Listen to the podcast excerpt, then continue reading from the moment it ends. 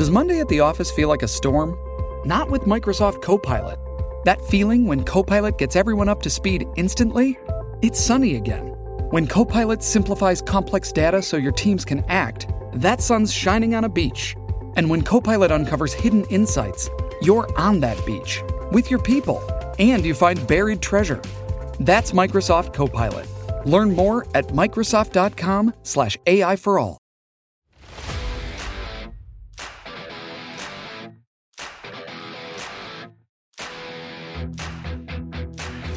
Welcome to PFF Fantasy Football Podcast. I'm your host, Ian Hartitz. Happy Friday, everybody. Here we are, end of May. I hope everyone has a fantastic Memorial Day weekend. Until you go out there and drink for the entirety of the weekend, though, I encourage you to tune in because I have a very special guest on here today, the king and mastermind of the PFF Fantasy Social Account, president of the Will Fuller Fan Club, idiotic Michigan man supporter, Jarad Evans, you can follow on Twitter at PFF underscore Jarad. Jarad, man, thanks for making the time and happy, uh, you know, May 27th, I guess. Yeah, Ian, thanks for uh, having me on. I feel like this is uh, a long time coming, but pumped to be here. I am uh, sort of extremely deep in a best ball season, loving all the draft kit content that we've been getting up on the website, on the website, and uh, just pumped to talk some football with you, chop it up a little bit. Yeah, as bad as my May 27th day was, we can fix that. It actually is Eat More Fruits and Vegetables Day. It's also National Grape Popsicle Day, even National Gray Day. So, my uh, favorite podcast to listen to is actually DC and Helwani over there at the ESPN talking all things UFC. And they always started off, you know, with the daily holiday. So, I would, I love to steal their shtick from time to time. Check that out if you guys are interested in MMA. Without further ado, though, Jarad and I are going to go through 10 questions, mostly related to some of the news while spare that has been occurring over the past months. So, Jarad, let's kick things off right away. Biggest topic in NFL circles Julio freaking Jones. Gun to your head, where's Julio playing in 2021? Well, sorry, Falcons fans. Julio is good as gone. There is no coming wow. back from going live on air with with uh, Shannon Sharpe and Skip Bayless. And uh, in his words, man, I'm out of there. So I have to say that I think he's going to go to the Patriots. There's only a few teams that can absorb his massive $23 million cap hit. And it makes so much sense from a real life perspective that the Patriots would go ahead and make that move for Julio. They have a history of sending receivers to New England, although Mohamed Sanu didn't exactly work out the last time. And the Patriots have a history of buying Hall of Fame wide receivers on the cheap in the back nine of their career. And last time I checked, it worked out pretty damn well with Randy Moss. So uh, it'll be a treat to see Julio lining up on the field with Cam Newton and uh, Bill Belichick when in his little hoodie somewhere, uh, planning his little Dark Knight uh, thesis.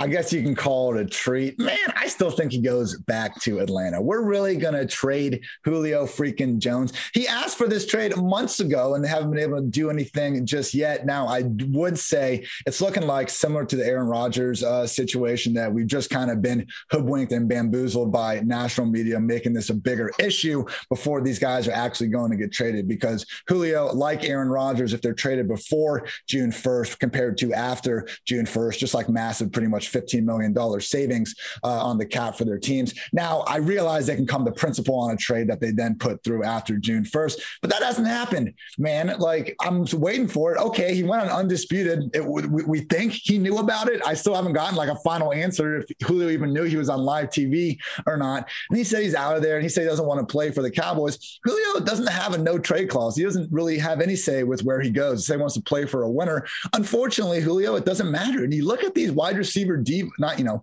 I, I don't want to call Julio a diva. The dude's one of the best wide receivers in the freaking league. But you look at wide receivers that just have requested trades, high profile wide receivers that have requested trades in recent years. There we go. That's what I wanted to say. Beckham gets sent to Cleveland. Antonio Brown gets sent to Buffalo before he throws a hissy fit, then gets sent to Vegas. Or at that point, they might have still been Oakland. Nobody knows for sure. Then we also had Stefon Diggs getting sent to Buffalo. I understand, you know, the Diggs trade and the Beckham trade in hindsight look a lot better. Let's face it, I don't think Cleveland and Buffalo are exactly where, you know, 20 uh, something NFL wide receivers are looking to spend uh, all their time. So for me, Julio, like, yeah, he does deserve a better. I hope he gets his wishes. Uh, not so sure the Falcons are going to abide. So, you know, if the Falcons aren't in like win now mode, like what are you, what are they doing, man? Julio isn't the guy to get rid of in that case. I think it'd be Matt Ryan. So to me, it's a great player that I don't think is going to be going anywhere. So we'll see. You know, I'm, I want to hold true. I think we've been marks this entire way. I think, like Rodgers, we're not going to see one of the best players of the position changing teams. Yeah, man, I agree with you. It doesn't make any sense for the Falcons, given their current roster construction, to not at least give it one last shot with uh, Matt Ryan to try to win this year. But hey, man, Julio seems like he's asking to get the heck out of Atlanta. So uh, he's not happy. He's not happy, and people are yeah. awfully uh, optimistic about the potential situation. Julio, for those that don't know, has never scored more than ten touchdowns in a season since high school. I actually did go back and make sure he cleared that threshold in high school, and he did against you know whatever poor future teachers he was dealing with there. But you know, I asked my lovely Twitter followers, would Julio Jones score more than ten touchdowns in a single season for the first time in his post high school career with Aaron Rodgers as his QB. We got 1,200 votes and 83% say yes. So everybody is awfully confident that Julio can still put a career best year. And why not? I mean, it's Aaron Rodgers after all. But Jarad, transitioning here, this is a fantasy themed podcast. Where would you say is the best case and the worst case landing spot for Julio, strictly for fantasy purposes? Because as great as you said he'd be in New England, and yeah, Julio helps every single offense in the league. I get it. That wouldn't necessarily be a great spot for him in fantasy land. Yeah, agree with you. I want to see Julio go to the Los Angeles Chargers and catch passes from Justin friggin' Herbert. I think that would be so much fun. You'd have Herbert, Julio, Keenan Allen, Austin Ekeler, Big Mike Williams. You got Joe Lombardi calling plays. That offense would be a damn electric factory. The target shares would probably come down for Allen and Ekeler, but I think their efficiency would more than make up from it from a fantasy perspective. And we've seen plenty of offenses support three fantasy studs like those guys. And actually, I think we could see the Chargers really lean on the pass and just go super friggin' onslaught pass heavy, which would then make Austin Ekeler a better fantasy running back because his question is obviously how many touches is he going to see in the running game. But if he's just getting, you know, 120 targets, then who the hell cares what the hell he's doing running the ball because he's a, you know, top five running back easy. So then we would also get Julio versus the Chiefs and Patrick Mahomes twice a season. So I am fully on board with Julio to the Chargers. And then the worst landing spot, I mean, like you just said, there's really no team that's worse in fantasy or real life with Julio. But I think the Browns would not be an ideal landing spot. Yeah. They would have a ton of mouths to feed between OBJ, Landry, Chubb, and Hunt. And that is a run centric offense that I don't think would change their scheme, kind of like the Chargers would, I feel like, open up the passing game a lot more. Now, don't get me wrong, Julio, Chubb, Hunt, OBJ, Landry, like that would be fun as hell in, in real life. But for uh, for fantasy, I I don't know. But uh, Baker Mayfield stocks would go to the friggin' moon. So we, we'd get that at least ultimately, as much as you know, we want to say like a dual threat quarterback opens up wider rushing lanes, a talent like Julio is going to pull coverage away. Those are all true, and helping efficiency is great, but it doesn't make up for the amount of targets that or rush attempts that players lose in these situations. Crowded offenses just aren't great. So the Browns, you know, good point. And yeah, look, I'm banking on, I'm hoping for an OBJ comeback, but even then, man, I'm like, I don't think he's going to have enough volume. We're going to put another target hog into that system. It'd be an issue. Uh, I would say the Ravens honorable just again, most run heavy offense two years in a row. I'm not saying, uh, I mean, look, it'd be great news for Lamar Jackson, but it's just tough to say at this point that Lamar Jackson can really enable anybody around him as a super consistent high end fantasy threat. The Giants, because what the hell is going on there these days? And also maybe the 49ers, man. I know everyone keeps hoping he'll go there, but like Deebo, Aiyuk, Kittle are still going to be involved. And even if Julio rises to the top, like I would say his talents deserve to, like what is the top going to be in this offense with Trey Lance, uh, man. Like, we're really assuming the 49ers are going to be this top five, top 10 scoring offense. And history really doesn't tell us that's the case, man. Like, I think Kyle Shanahan is one of the smartest play callers in the league for sure. But if you go through his ranks and points per game, man, 2020, he was 21st. 2019, second. There we go. 2018, 21st. 2017, 20th. 2016, oh my gosh, with the Falcons were first. 2015, 21st, 2014 with the Browns, 27th. With Washington from 2010 to 2013, he was 25th, 26th, fourth and 23rd. And with Houston, he was 17th and 10th. Only three times in the past decade has Kyle Shanahan led a top 20 scoring offense, which is wild to me, man. And I'm not saying we shouldn't get behind them. The pieces are in place. You look at a lot of these years, and I think you'll, you know, look at the quarterbacks he was dealing with, and that kind of explains where some of the issue has been. But we need to be careful with all these mouths to feed in San Francisco that, like, okay, if Trey Lance isn't awesome as a rookie, which would be fair, he played one game last year, like this could just be like, you know, a middling scoring offense. So I just think, you know, again, with all the volume concerns in San Francisco, uh, and then also the potential for Trey Lance to be this Taysom Hill type figure where he's going to be great for fantasy in his own right, maybe not his teammates. I just find myself getting a little bit lower on these 49ers uh, skill position uh, receivers, at least, uh, than I have been earlier in the offseason. Finally, we just point out some other best case scenarios. Bills could work, man, just high end replacement for Smokey Brown. Cole Beasley's getting up there, you know, playing through a broken leg and all that. But Josh Allen wants to throw the ball to his heart's delight, put him there. Obviously, the Titans and our guy, AJ Brown, who we'll talk more about in a second, uh, are pushing for that. The Chiefs could work, man, like replacing Sammy Watkins with Julio Jones. Let's freaking do it. There's been nine instances, uh, at least nine. I, I did a study from 2010 to 2019, nine instances of a QB1, wide receiver one or two, wide receiver receiver one or two in a tight end one on the same team. So I think Mahomes can pull it off. I had the Chargers down, so I'm with you there. Dallas has just a high end Michael Gallup improvement, even though they don't need it, but it'd be okay. And then finally, Green Bay, of course, which brought us back to the poll. So good stuff there. But let's get to the Titans, Jared, because friend of the podcast, AJ Brown has taken the Julio recruitment to staggering levels. I absolutely love it. And in the, his latest video, AJB actually called Julio the goat of our era among wide receivers. He's not wrong. All right. And AJ Brown obviously knows far more about playing a wide receiver than either you or, or myself will know in our entire lifetimes, Jarad. So giving Brown the benefit of the doubt is fine, but I want to know your opinion. Let's say the era post Moss, 2010 to present. Give me your top three, basically first team all decade wide receivers in order. All right. Our good friend AJB is 100% correct. Julio is the GOAT of our wide receiver era the the running the running joke at PFF is that the yards per route run stat should be named after Julio Jones. He's ranked first among all receivers in that stat in 2013, 2015, 2016, 2017, and 2018. And in his other three non rookie seasons, he also ranked in the top five. He's legitimately been the most efficient wide receiver of our generation. And of course, he has the flash plays and the touch, or not really the touchdowns, but everything else to boot. uh, second, I'd go uh, Calvin Johnson. How can you not rank Megatron in the top three? At the highest of highs, nobody did it better than that man. I was looking at his stats recently, and his uh, 2012 season, where he had 204 targets, 122 catches, 1,964 receiving yards, uh-huh. but somehow only scored five friggin' touchdowns. Unreal. That is a number that Julio Jones would be proud of. but can you imagine Megatron in a modern pass heavy offense? My God, that would Bro, he's only like 35, and I think, still. Like, come on, come on, Megatron, go make another ten. All right, comeback season. Let's go, do it. Let's do it. I think he's got like his own like weed company now or something. As he should. Go to the Jaguars. Yeah. All right, who's number three? Who's and number then uh, third, I was struggling here. I got a I got a tie between Antonio Brown and DeAndre Hopkins. Wow. Peak AB in Pittsburgh is probably better than any receiver in the 2010s, especially from fantasy. His six top five PPR uh, top five PPR finishes in that stretch are more than any other receiver of the last decade, and he's got the second best career PFF receiving grade for any receiver, trailing of course the goat Julio Jones.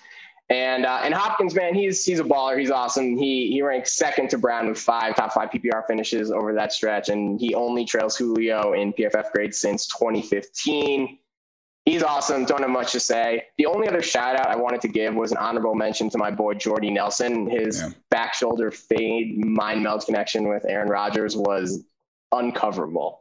So that's uh, that's probably what I go with for my all decade receivers. I respect it. You weren't too off base. I think quite a bit disrespectful to Antonio Brown since we're just talking on field uh, performance here. But let's, you know, just to paint a picture for the listeners out there of kind of some of the key contenders. Only four wide receivers over the past decade racked up at least 10,000 receiving yards. Julio, Antonio Brown, Larry Fitzgerald, and DeAndre Hopkins. Only uh, only four had at least 65 touchdowns. Antonio Brown, my guy Dez Bryant, Jordy Nelson, and AJ Green. Uh, Brown and Dez were the only guys over 70. PFF's top five highest graded receivers: Julio, AB, Michael Thomas, DeAndre Hopkins, and Calvin Johnson, and some other honorable mentions. I said Keenan Allen, OBJ, Tyreek, Andre Johnson, Demaryius Thomas, Brandon Marshall, and of course Steve Smith. The problem with a lot of these guys, like I just think you know Fitzgerald and really you know Smith too, and you know uh, this, they didn't have like their peak years necessarily in the 2010 and on. Like Larry Fitzgerald has been playing for so long, he's at the top of these leaderboards. But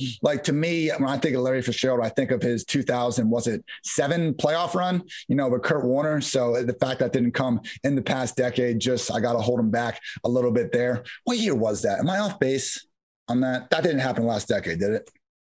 No, no, no. I don't think so. Okay, I'm gonna be furious on myself with it because that would completely ruin my argument. Okay, it happened in 2008. We're good. That was crazy. You know, put Fitz in the previous one, fine. But for this one, I'm going number one, Antonio Brown, because at the end of the day, Jarad, points win football games, nobody has been better at putting up points over the past decade than AB. Antonio Brown, man, has scored Oh my gosh, I just had the stat up. He has scored 84 touchdowns compared to 60 for Julio Jones in four more games. That is it, man. So, you know, Julio, I get it. He does everything right except scoring touchdowns, but that's the point of the game. And we can talk about how touchdowns are more fluky. But I think at some point, man, and you know, people might press me on it, but I do think there's something about, you know, getting in that end zone is a skill to some extent. And Antonio Brown has been better at it than just about anyone else. So give me AB one, Julio two, Calvin Johnson three with all all due respect to Fitz and DeAndre Hopkins, who I was trying to maybe squeeze in there as well, but couldn't do it. Couldn't do it. So good stuff on Julio there, Jarad. Now let's move on to the next most unhappy man with his employer, Aaron Rodgers, sporting a man bun, showing in Hawaii, not going to OTAs, just having himself a damn good time. Let's say the most popular trade destination comes true. Rodgers goes to Denver. Where are you ranking Rodgers as well as the running backs, wide receivers, and Noah Fant in PPR?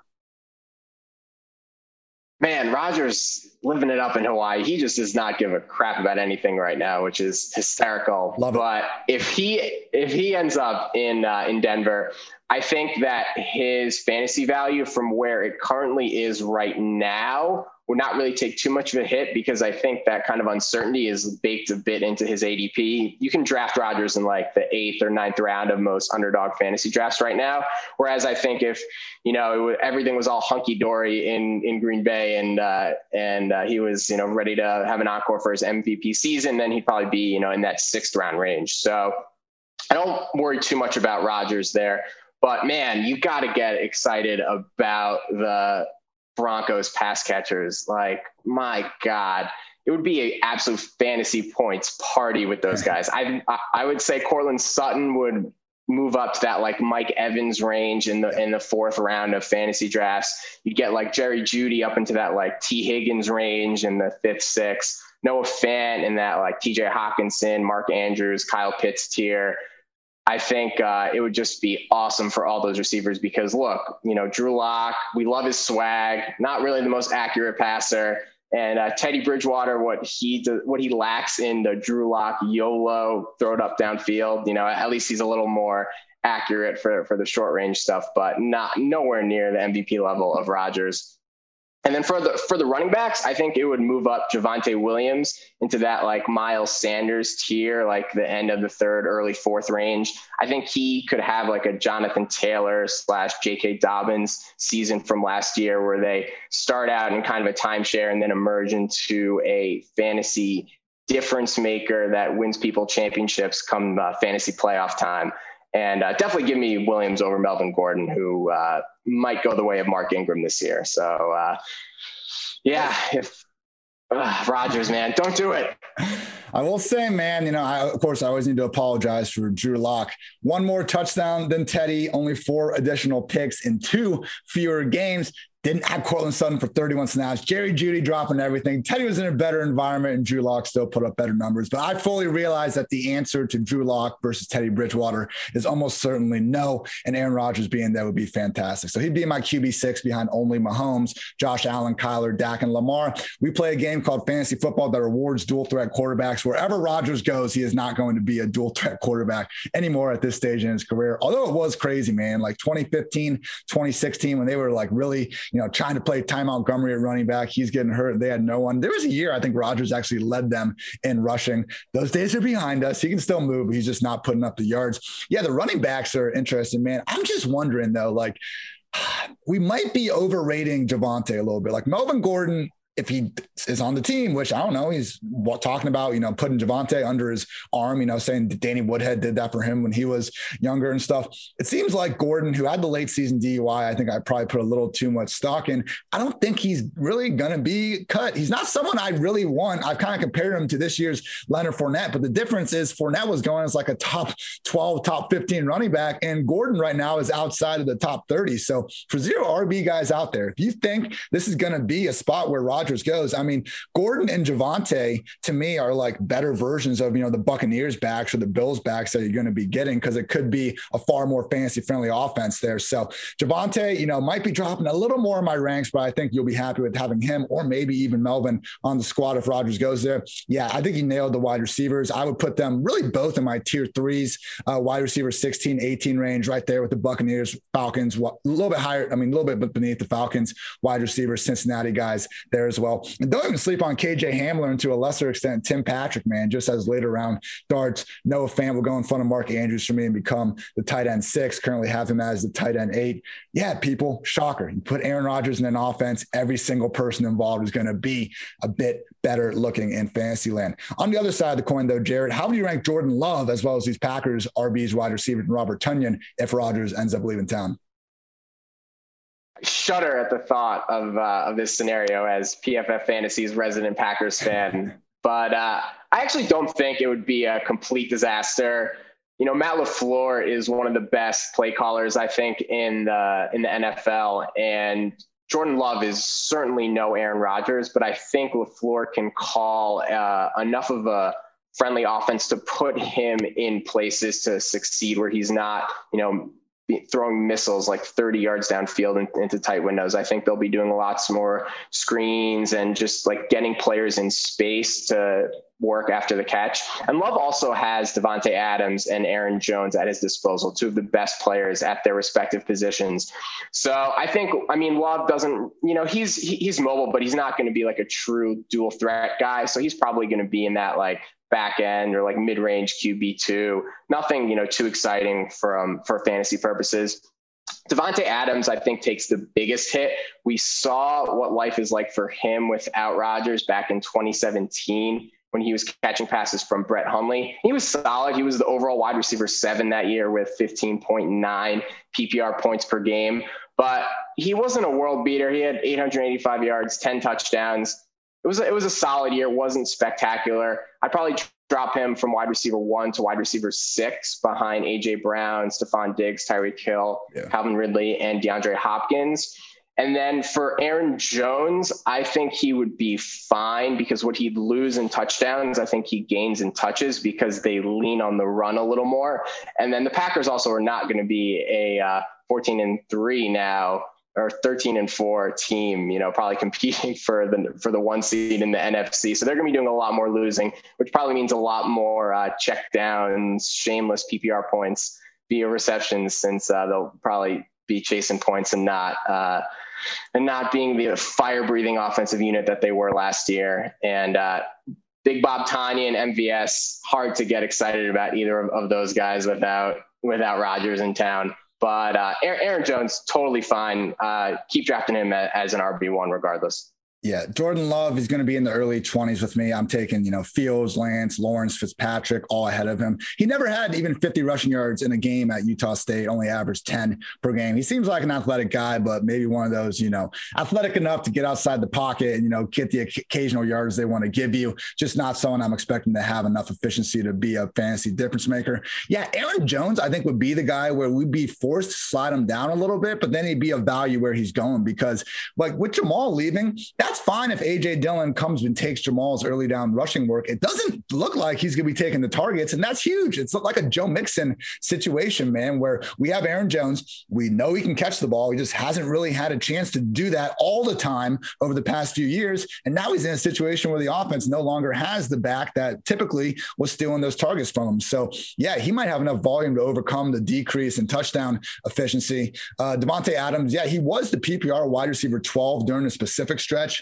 when Hundley was under center. So that's great. But yeah, I mean, he's definitely closer to borderline wide receiver one. Same thing as Alvin Kamara. People are like, how can you not have him as a top five RB, you know, anymore? It's because in the most recent sample we have of him without Drew Brees, he wasn't. So why are we going to go back and say he will be? So, uh, you know, Dillon, hey, he might be a decent late round option regardless of what happens, man. I mean, we don't have to go back to 2018 when Matt LaFleur gave Derrick Henry 230 touches and Dion Lewis 214 touches. So Dillon's going to be really involved. And I mean, God forbid Rodgers doesn't leave, he's honestly going to be a value where he's going, you know, as like an RB 35 range. So yeah, Davante, I'd slide down, you know, even wide receiver six might be a little generous, man. I think wide receiver eight, wide receiver nine, still top 10, but, uh, you know, I'd be staying away from basically everybody else because the snaps and stuff were just two up in the air. I mean, I think Amari Rodgers is going to take over for Lazard at some point, probably not in week one. You know, MVS, you know, could easily, his snap and his role kind of seems to come and go. I'm happy he held on to it last year. That's hardly been the case throughout his career. And with Tonyan, even though he had like the most efficient season of all time last year,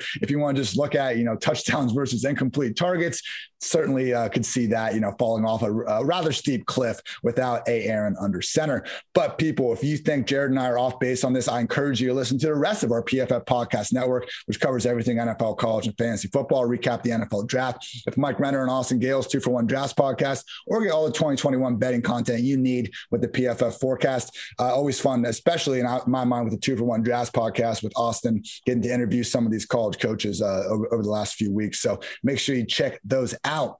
All right, Jarad, we've talked enough about Julio and Rodgers and all that. Now we're getting some more actual news that has come to fruition and might not just be ridiculous May rumors. So, uh, low key injury news that happened this week Jeff Wilson, due to meniscus surgery, will begin the season on the reserve uh, slash pup list, meaning he'll miss at least six games. So, the timeline is actually apparently four to six months. It was like a post weightlifting accident. I don't, I don't know what the hell happened here, but it sounds like it was something dumb, which is unfortunate, man. Like, Jeff was someone when we were doing these, you know, pre-draft uh, best balls, it was a value because we were kind of expecting him to be the RB two, and that is what came out. I mean, the Athletics Matt Barrows reported that Wilson was the RB two behind Raheem Mostert, and now Wayne Gallman is that guy for now.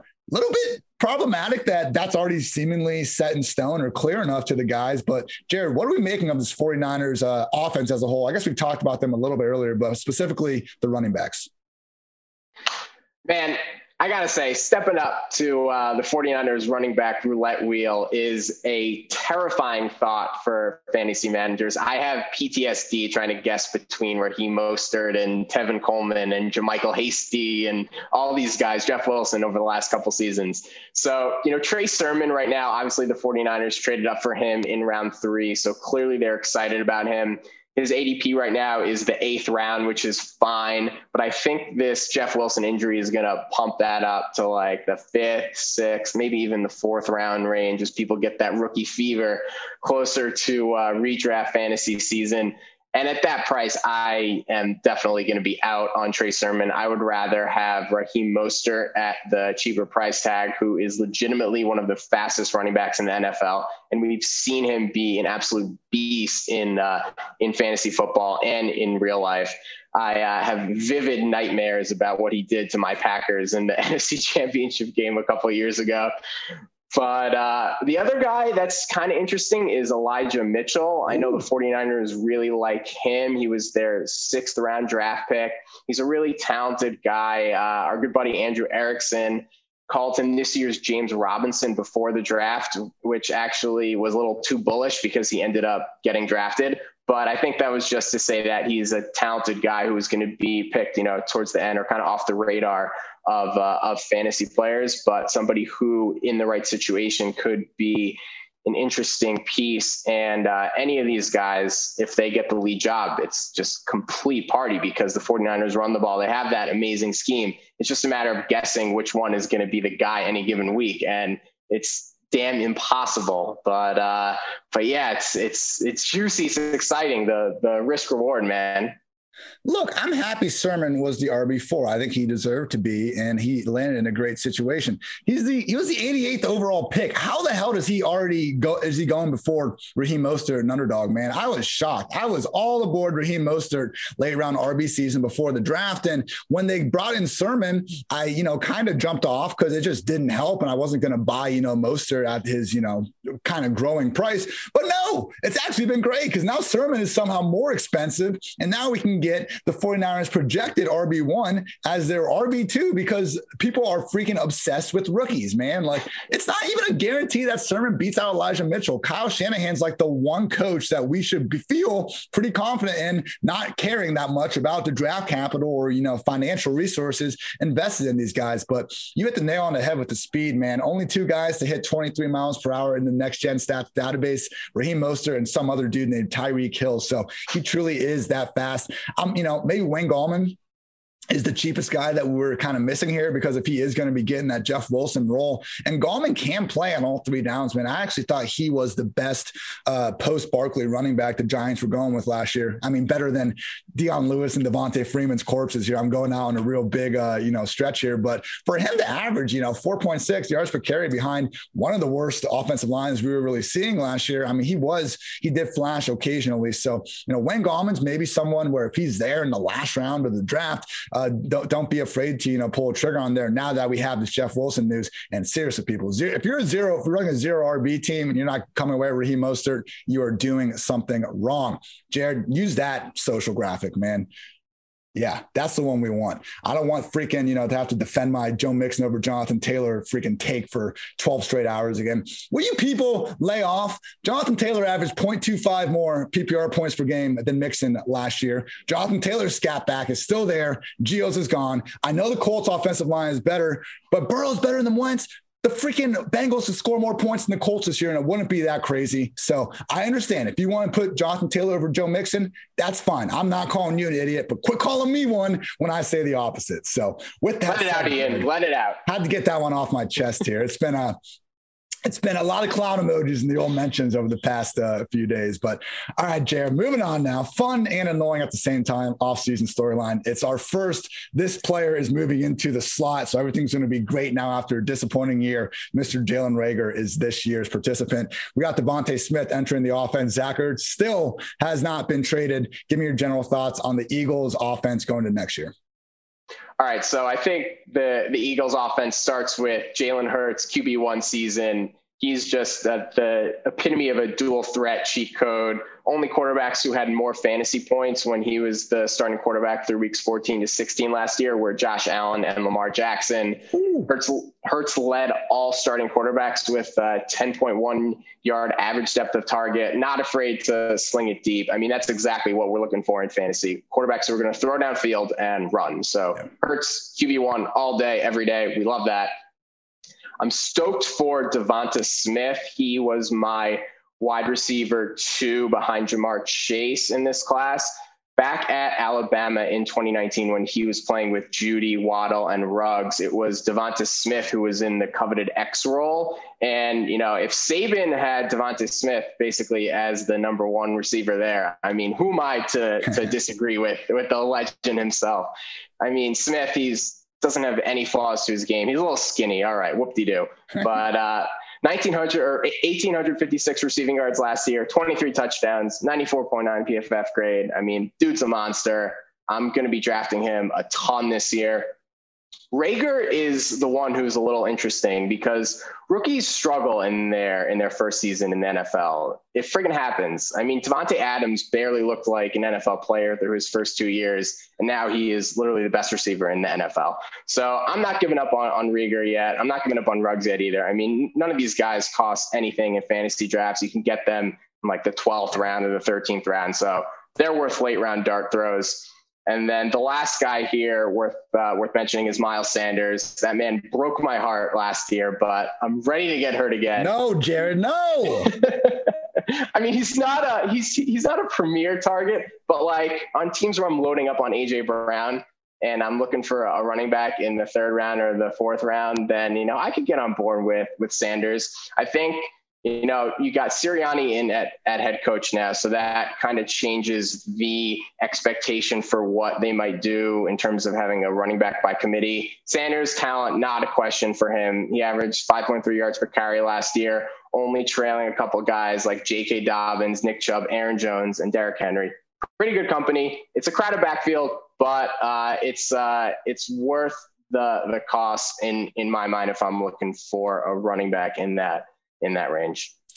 Yeah, I mean, look, Miles Sanders, he's had a hard enough time getting this three down role. Now he's got a coach that wouldn't, I don't know, wouldn't feature Jonathan Taylor until the starter got hurt in week one. And then, you know, not until week 10 or 11, as much as, you know, everyone likes to pretend that Taylor was just dominant week in and week out last year. God, I can't stop talking about this guy in every answer. But uh, man, the bigger issue for me is just the potential for Jalen Hurts to almost become this like Taysom Hill esque guy and just kind of sucking the life out of his offense. Same thing with Trey Lance and Lamar Jackson. When you run this much, it's just really hard for your other players around you to put up big numbers. Like Dak and Josh Allen run too, but you know, a lot of times they just focus more inside the 10 yard line, you know, makes them great fantasy players, but they can still put up really big receivers. It's concerning when Jalen Hurts, if you extrapolate his four game rushing total over 16 games, he was on pace to break the positions record for rush attempts. And that's great for Jalen Hurts QB1 season. The problem is if we're not going to have a high end passing volume, then I, I, don't know, man. It's going to be a problem because Hurts last year,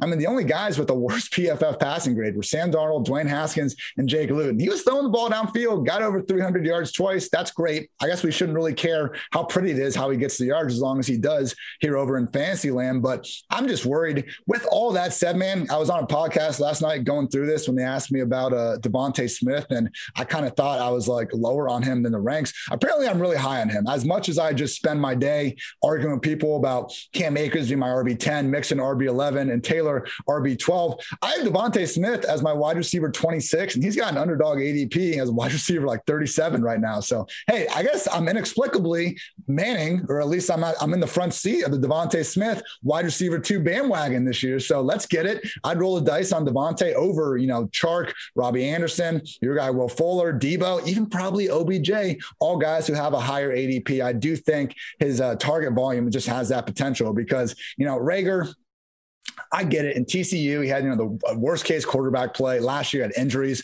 again, pretty bad quarterback play. But I don't know, man. He, he's a value. Like he's going behind Marvin Jones, which is a slap in the face. So I'll I'll say that much. It's just I do wonder. I, am in for I'm in on DeVonta Smith, but is Hurts really going to be able to enable more than one uh, fantasy relevant wide receiver? Not so sure. But uh, with that Marvin Jones reminder, I do want to give everyone uh, just my updated, you know, ages list. These are older players that I do not want to touch because they're old in football years, not necessarily because uh, you know they're old in real life. You can be Ryan Fitzpatrick, but still be playing at a very high level. So my ages list right now is AJ Green, Larry Fitzgerald, T.Y. Hilton, Manny Sanders, Julian Edelman. Oh, he retired. I guess we can cross him off.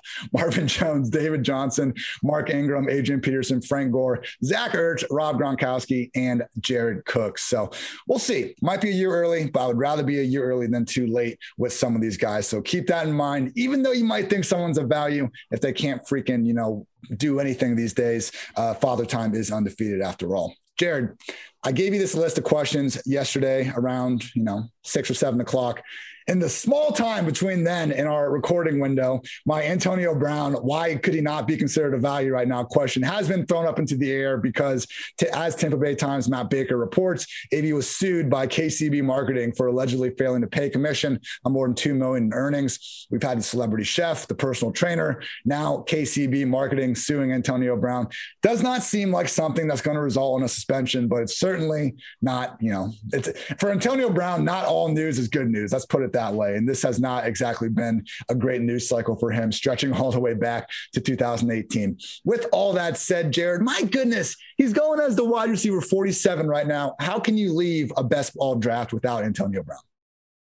Yeah, I mean, I guess it's just uh, just another day in the life of uh, Antonio Brown. Doesn't seem uh, doesn't seem too surprising, but there's no doubt he's a great value in drafts. His underdog ADP is at 106, and down the stretch, he was a friggin' monster. He scored 20.3 fantasy points, 13.5 36.8 in his last three regular season games. And now he gets basically a full off season to kind of acclimate to whatever game plan Bruce Arians is installing. And maybe he can have a little more sleepovers with uh, Tom Brady to develop that uh, connection a little more. But yeah, man, I mean, talent is never questioned with with AB. It's just a matter of whether he can stay on the field. And at that price, how can you not be on board?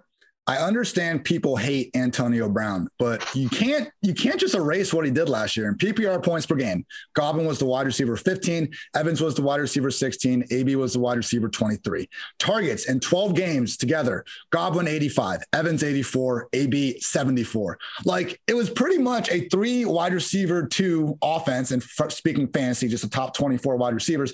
They had three of them. Godwin is wide receiver 18 ADP. Evans is wide receiver 15 ADP, but everyone's just like, screw you, AB, we're done with it. So, man, like if he they didn't bring him back, now there's there's some concern before now, but you know, he passed the physical, he signed his contract, he is going to be out there in three wide receiver sets. And the only two players, and one of our new uh, stats I really like, threat rate, which is just targets per route run. Uh, the only two guys that were targeted more often on their routes last year were Davante freaking Adams and Braxton Berrios for some silly Adam Gase induced reason reason. So, I mean, unfortunately, we can't buy Braxton Berrios this year. So buy Antonio Brown instead. And hey, if you want to go do that, and if you like fantasy football, and if you like playing fantasy for money, you need to check out Underdog Fantasy. Underdog's got everything, including season long and playoff best ball. Best ball is a season long game where you draft a team like you normally do, but that's it. There's no in season roster management. Underdog automatically selects your best performers each week, saving you loads of time. So go to Underdog Fantasy and deposit $10 using promo code PFF and get a free PFF Edge subscription as promo code PFF. Draft now at Underdog Underdog Fantasy. Jarad, two more questions. Dak Prescott is throwing and looking good.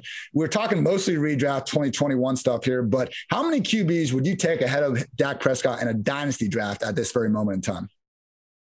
All right. Patrick Mahomes, Josh Allen, Lamar Jackson, Kyler Murray, Justin Herbert, Dak Prescott. That's that's the list for me in uh, in dynasty quarterbacks. That's I'm uh, yeah, yeah. But for but for 2021, man, the Cowboys offense are basically running back the same team that they had last year. And through the first five games, Dak Prescott averaged 27.1 fantasy points per game, which would have ranked most among all quarterbacks last season. And it is just like half a fantasy point per game less than what Lamar Jackson had in his MVP 2019 season. So that is dominant fantasy performance. The Cowboys defense stinks. They're going to be passing up a storm. Through week five, Dak had 15 more pass attempts and 269 more passing yards than any other quarterback. He's going to be thrown to Amari Cooper, CeeDee Lamb, Michael Gallup. I mean, how can you not be all over that for, for 2021? Bro, in the offense, like he was doing all that. That's what made it so impressive. We've seen Dak, you know, in 2017 when Tyron Smith missed some time, Dez Bryant gets a little washed up. He did not play well for most of that year. 2018, before they got Amari Cooper, really tough time throwing the ball. I mean, we had seen Dak really have some lows when the Cowboys offense wasn't just loaded around him until last year. Tyron Smith played two games. La'el Collins didn't play the entire season. So no starting tackles. Zack Martin ended up missing six games at the end of the year. He was like the only like redeeming quality of this group that had for a long time been the NFL's, you know, really elite uh, just in terms of the entire position group. So Dak, for him to overcome all that, even if the defense is better and we don't get the same short shootouts, I, I would not guess that. I do think they'll continue to suck, uh, just like you were saying, Jarad. But even if that happens and we don't see that same volume, we could reasonably predict Dak having a boost in efficiency because of the offensive line, because of CeeDee taking a step forward and just having more overall experienced again in this offense. So uh, I would I'd say Mahomes is the only one you would absolutely say yes over. I would definitely go Josh Allen, Kyler as well. I think I would side Dak and even ahead of Lamar, ahead of Herbert, and ahead of I think Joe Burrow, who I would say is the last quarterback that kind of deserves to be in that tier. Maybe I'm stretching a little bit on Burrow, but we are on the same page either way there, Jarad. Now, final question. We got a quote from the always entertaining Super Bowl champion head coach Bruce Arians. Now, I just want to say, people like Bruce Arians, when you hear him talk about running backs, it is almost always a joke. I mean, he just cannot talk enough about how much he wants to give his, whoever starting running back is at the time a ton of touches. There was this past offseason when he said Ronald Jones needs to have 20 touches. He said in, let's see, 2017 that he wanted David Johnson to get 30 touches a game. He said in 2017 he wanted Adrian Peterson getting 25 carries per game. And who can forget in 2015 when Andre Ellington was supposed to get 20 touches per game. So when I saw Arians had talked about his backfield, I was fully expecting him to say like both Fournette and Ronald Jones were going to get 20 touches per game. That's not what he said though. For once, Arians might actually be calling it straight with us. So this was his quote: "Of all the positions, it's probably the one where those two guys will compete, but they're both going to play. They're so talented and they both bring so much to the table. Hopefully, if they're both healthy, they're splitting time. I know fantasy doesn't like that. Bruce, we do not. Uh, but those two guys, I mean, Rojo is one of the best runners I've been around. Lenny had that great run in the playoffs. Bruce is not wrong on either statement. He showed what they drafted him for in the top five. So we're blessed to have this group of backs with Keyshawn and Gio. It's a hell of a group. Yeah. And that's the problem, man, for me, because last year, somehow, Rojo and Fournette, two, who should be on anybody's short list of the worst receiving backs in the league, despite them getting, despite Fournette inexplicably getting all these targets over the past two years. They combined for 89 targets. They brought in Giovani Bernard. We can see that target total cut in half. Jarad, with Arians just straight up admitting it's going to be a committee, do you want anything to do with this backfield in Fantasyland? I mean, it's just a it's just a price thing, right? Like these guys are just being drafted so late that I think it's probably worth throwing darts at, especially if you're building those zero RB or modified zero RB type rosters where you're trying to like shoot for the moon basically with with these running back slots. Because I mean, look, we saw that Leonard Fournette can be a fantasy stud when given a workload in this offense. And the Bucs are going to have one of the best offenses in the NFL this year. I mean, his Lombardi Lenny reign of terror through the playoffs had 23.2 fantasy or 23.2 fantasy points in the first game, 21.7 18.4 and then 23.5. Like that is bona fide top five running back production. Oh, and Rojo Fournette over Rojo?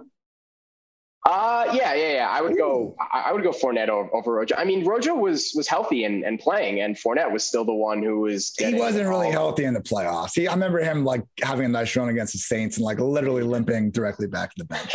yeah, yeah, Fournette, yeah. Fournette was right. Fournette was a better back in the playoffs. It's going to be split, but Rojo was you know pretty damn good runner during the year. I think you you said it best earlier. Zero RB Ers delight. Go ahead and go get these guys. Just don't reach on them. All right, people. We want to take players that have a theoretical upside and have a theoretical ceiling. We're trying to get first place, first or last. And you know, if you want to go zero RB, then okay, you're targeting guys in a great offense. I would say AJ Dillon, Gus Edwards, Zach Moss. I mean, they also apply and they're going in a similar range. Just uh, you know, realize we're not getting those targets. And if these guys are both going to stay healthy and be split accordingly, it's not going to be fantastic. Bonus final 11th thought though. Jarad, Adam Vinatieri retired. Congrats to him on being the GOAT of the position. I do, I would actually love to see the NFL retire kickers in honor of Adam Vinatieri. Let's just end it. You know, no one's ever going to be better than Adam Vinatieri. Let's just admit the whole kicker idea was stupid and move forward. Any thoughts about Adam Vinatieri's career, Jarad, if you maybe don't hate the position as much as I do? I mean, he's he's the goat. My one thing to say about Vinatieri is if I ever find myself in some random situation where my life depends on someone drilling a 40 yard field goal, then I'm using my phone a friend button to call up and and Vinatieri. Congrats to him. Hat tip, Hall of Fame career, legend, goat enjoy retirement. I slander kickers so much in every platform that decides to give me, you know, a voice. And one of these days, you know, Pat McAfee is just going to eviscerate me, bring up all these good points, or kick my ass in real life because he absolutely could. So maybe I need to start showing out. I mean, I don't know. I guess if you can deal with a lot of fans and maybe even teammates hating you, being an NFL kicker would be pretty awesome. We had uh, Peter Overzet, who's you know just uh, thought leader in our fantasy community over at Underdog Fantasy now. But when I, I, had him on the podcast and I asked like, what NFL player would you like want to most like switch kind of lives with? And his answer was Jason Sanders, the Dolphins kicker. And you know what? Yeah, I Pete was on this podcast, I think during the season, like six, seven months ago. I think about that answer a lot. And I'm starting to, unfortunately, just wonder like, damn, as much as I hate kickers, being an NFL kicker would be pretty awesome.